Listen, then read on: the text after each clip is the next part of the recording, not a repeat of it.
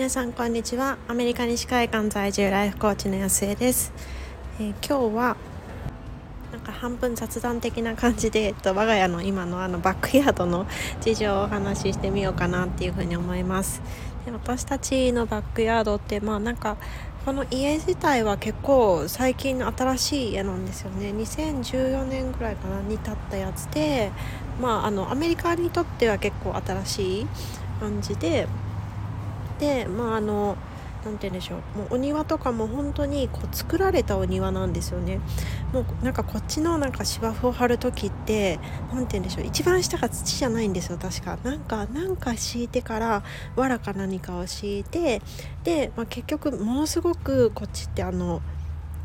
お水をするあのやるんですよね庭で。でスプリンクラーでその毎日何十分とかそういうのであの水やりをしてでまあ青々とさせておくっていうようなあの地域なのでなので多分水はけをある程度よくするのかなっていうふうに思うんですけれども、まあ、そんな感じでだから本当に人工的に作られたやつなんですよね。でなんかあの芝生のシートみたいなやつがあってそれをバーってこう巻いたりあなんて言うんでしょうぐるぐるっとこうシートみたいなやつを貼り付けたりみたいな感じでやられてることが多いんですよね。であの、まあ、その、ま、周りになんか花壇みたいなのがあるんですけれども、えっと、その部分も何て言うんでしょうこうちょっと掘るとすごい硬いなんか何なんだろうっていうようなところで、まあ、本当に養分とか何にもなさそうなのの上にあのバークっていうその木の皮をちょっと砕いてこう見た目を良くするみたいな感じのものが巻かれているんですね。でなんかそんな感じでなんか不自然なもののこう、まあ、結局こう養分が全くないものの上にそのまあきれ表面だけ綺麗に見えるようなものをやっておくとどうなるかっていうとなんか結構なんかまあ水をガンガンやっていたとしてもやっぱりちょっとずつ借りてきてしまうんですよね、まあ、日差しが強いっていうのもあると思うんですけれども。でなんか我が家はもう本当1年目に本当にびっくりするぐらいの水道量水道代になっていくらだったかな？なんかねえっと、まあ、10万近くいったんですよね。でさすがになんか私たちもびっくりしてへえ、ってなってで、あのー、去年は、まあ、ほとんどお水をやらなかったんです、まあ、どどうせそんなになんかなんて言うんでしょう本当にこう水がないっていう風に言われてるじゃないですか。水がないっていう風に言われてるのになんかその水を頑張って頑張って巻いてしかもなんか芝生ってすっごい伸びるの早いからこう頑張ってこう青々とさせるために水をまいたものをなんか1週間か2週間に1回絶対刈らなきゃいけないんですよね。でなんか芝刈りするために水をやるって何なんだろうってなんかよく分かんなくなってきて。でまあそれだったらいいかってこう私たち途中からほぼ、まあ、ちょっと、まあ、5分ずつぐらいはあげてたんですけどもほとんど水をやらなくなったんですね。そうしたら何が起きたっていうともう見事に枯れたんです。見事に枯れてしかもあの雨が多い地域だからそのうち戻ってくるかねとか言ってたんですけど秋になってこう雨が降り出してで冬になってでまあその冬とかはやっぱり日照不足だからまあしょうがないよねっていう風に言ってたんですけど春になって春って大体4月が雨のシーズンなんですけどでもその日も出てくるし、まあ、結構いろんなこう新緑がぶわってこう出てくる時期のはずなのにもう全く本当に茶色いままだったんですよね。でなんかそれを見てなんか夫と何なんだろうねここっていうような話をしてたんですよね。というのは前の家前に住んでた家ってあの築100年ぐらいの家だったんですけれども後ろに、まあ、もちろんそのバックヤードものすごい、まあ、公園ぐらいの広さのバックヤードがあったとこだったんですけれどもでその分そこも、まあ、芝生だったんです。芝生だったんですけど別に水をやらなくてもそんなになんかものすごい枯れ枯れ果ててしまうこともなかったしその秋になって水がああの雨が降り出すともう見事にちゃんと青々とした緑に戻ってたんですよね。なんかそれが当たり前だと思ってたからえなんで戻ってこないんだろう何なんだろうっていうねなんか話をしてたんです。でまあ、一見すると今の家の方がものすごくこう表面的にはすごく綺麗に見えてたんですよね。でなんか雑草とかもほとんど混じってないしもう本当になんか芝ザ芝風のなんかそういうものに見えていてあ綺麗だねってその花壇のところも、まあ、なんか雑草とかもほとんど生えてこないしまあ、バークで囲まれてるからなんかなんか綺麗で綺麗小綺麗に見えてたんですよね。で前の家ってまあ、ものすごこう雑草もやっぱり多かったしなんかほっとくとその芝生のところの花とか紫色のちっちゃい花が咲いてきたりしてそこにトゲがあったりして痛い痛いみたいに言ってたりしたりもうなんか周りのところはそれこそなんかこっちブラックベリーが結構多いんですけれどもなんかブラックベリーって本当に強いみたいでちょっとでも根っこが残ってるともうどんどんどんどん生えてきちゃうんですよね。だからなんか油断してるとそのブラックベリーのその垣根みたいなやつがどんどんどんどんあのこっちに何て言うんですか内側の方に来ちゃうから それ気をつけなきゃいけないみたいな感じでもうもうそれこそ生命力あふれるみたいな庭だったからなんかそのギャップにすごく驚いていてあなんかそうあこんな風になっちゃうなっていう風にね思ったんですよね。でなんかそれってなんか心の部分も本当に似てるなっていう風に思っていてなんかこうすごく表面的に取り繕える時代じゃないですか。でなんかなんだろうな、まあ、特にコロコロナ明けてもももちろんまあ、こっちではま比較的もコロナ明けっていう風に言われてから親しいので、まあ、特になんだろうなこうまあ、直接もちろん人にも会うしその取り繕うっていうのはあんまりこうしようとしてもできない感じはあると思うんですけれどもでもそれでもやっぱりどこかみんなやっぱり自分のことをよく見せたいっていうふうに思うのは、まあ、自然だしそうやってこういろいろこう何て言うんでしょう虚勢じゃないけどなんかそういう風になりがち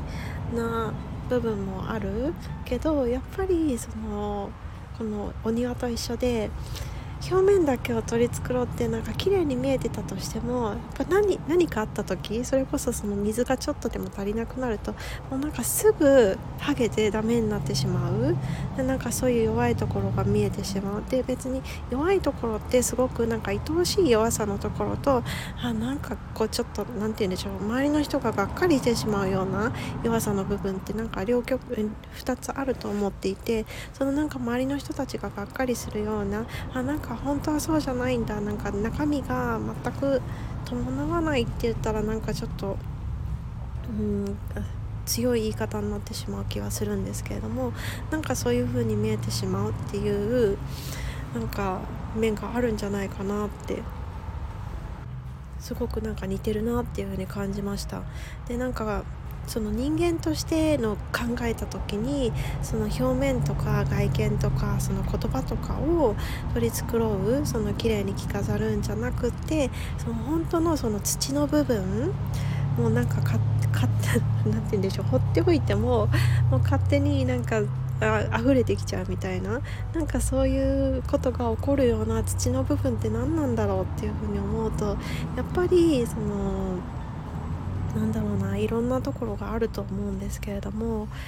こうよく言われる、まあ、ホワイのところだと思うんですよね。なんで自分がそれをやっているのか何でそういうところを目指したいのかうんそこでなんか自分が求めているものは何なのかその先に自分がこう手に入れられるのは何なのかとかなんかそういう強いなんかホワットの部分何をしてるかじゃなくって何でやっているのかその根本のところをやっぱり自分自身も耕していきたいしで周りの人たちもやっぱりそのもうホワットの方だけを見てるともうすっごくこういろんなことに忙殺されると思うんですよね。だからちゃんとその根本のところを見つめていくっていうところとあとなんか最初はやっぱり見えづらいと思うんですよね。見えづらいと思うしちゃんと言語化されてないところもあると思うんですけれどもあれなんだっけっていうふうに思った時にちゃんと立ち返っていくきちんとそのよくわかんないやっていうふうに流していくんじゃなくてちゃんとその一回一回向き合っていくことでやっぱりそのホワイっていうところも強くなっていくし、まあ、より明確になっていくしでもしかしたらよりつあのなて言うんでしょうこう大きくなっていくかもしれない。まあ、もともとそのなんだろうこの部分だけここのためにやってるっていう風に思っていたとしてもなんかやっていく中でたびたびその前のところに向き合っていく中であ自分は本当はこういうところを目指しているんだとか本当に大切にしたいところってこういう部分も自分はあの大切にしたいと思っていたんだっていう風にどんどんどんどんなんだろう自分にとってのそのかけがえのないものとかその外せないものっていうのがなんか大きくなっていく。でそれは別に何て言うんでしょうこう枝葉のようにも余計なものがついていってしまうっていうことじゃなくてこうよりなんだろうぼやぼやっとしてもうなんだろうなそれこそなんか蜃気楼みたいな感じで実体もなくてよくわかんないなっていう風になんかぼんやりしていたのがなんか近づいていってなんだろうこう距離がこう狭まっていってどんどんどんどん近づいていくことであ自分が目指したかったなんか砂漠の中のオアシスみたいな感じなのかな。なんかこういうものなんだってどんどんどんどん近づいていくことでくっきりしてくるし、まあ、もしかしたら、まあ、ちょっとひょこう何て言うんですか？表面しか見えてこっち側に見えるところしか見えなかったものが奥行きがあこんなにあるんだとかなんかそんな風に感じるのと似てるんだろうなっていう風に思います。のでなんか日々私私自身も何かをやってる時に終わったじゃなくてちゃんと不愛を見つけ見つめていく。でそうそうすることでその心の土壌その土の部分っていうところをもっともっとその豊かにして何かちょっとしたことが起こったまあその人生ってこういろんなことあるじゃないですか もう本当に日々なんかいろんなことあると思うんですけれどもそんなことでもなんかあの枯れてしまうことなくでちょっとぐらいなんか枯れたり、まあ、子供たちにこうブチって抜かれたりしたとしてもちゃんとこうもう一回生えることができるそんな土壌を育てていきたいなっていうふうに思います。ということで今日は雑談的にあの今のお庭あのお家のお庭と、まあ、昔住んでいたお庭、まあえっと、もう何年前なんでしょう。長女あと娘が生まれた時だったのでもうだって6年前ですよね。6年7年前ぐらいに住んでたお家なんですけれどもの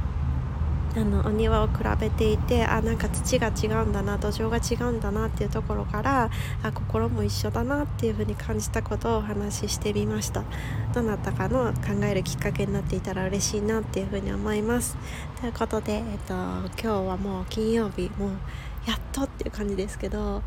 対、えっと、明日の朝は今年はまだあのサップスタンドアップサーフィングできてないので夏がもうすぐ終わってしまいそうな感じになってきたので終わる前にあの家族で朝行ってこようかなっていうふうに思っていますということで皆さん今日も素敵な一日をそして素敵な週末をお過ごしください。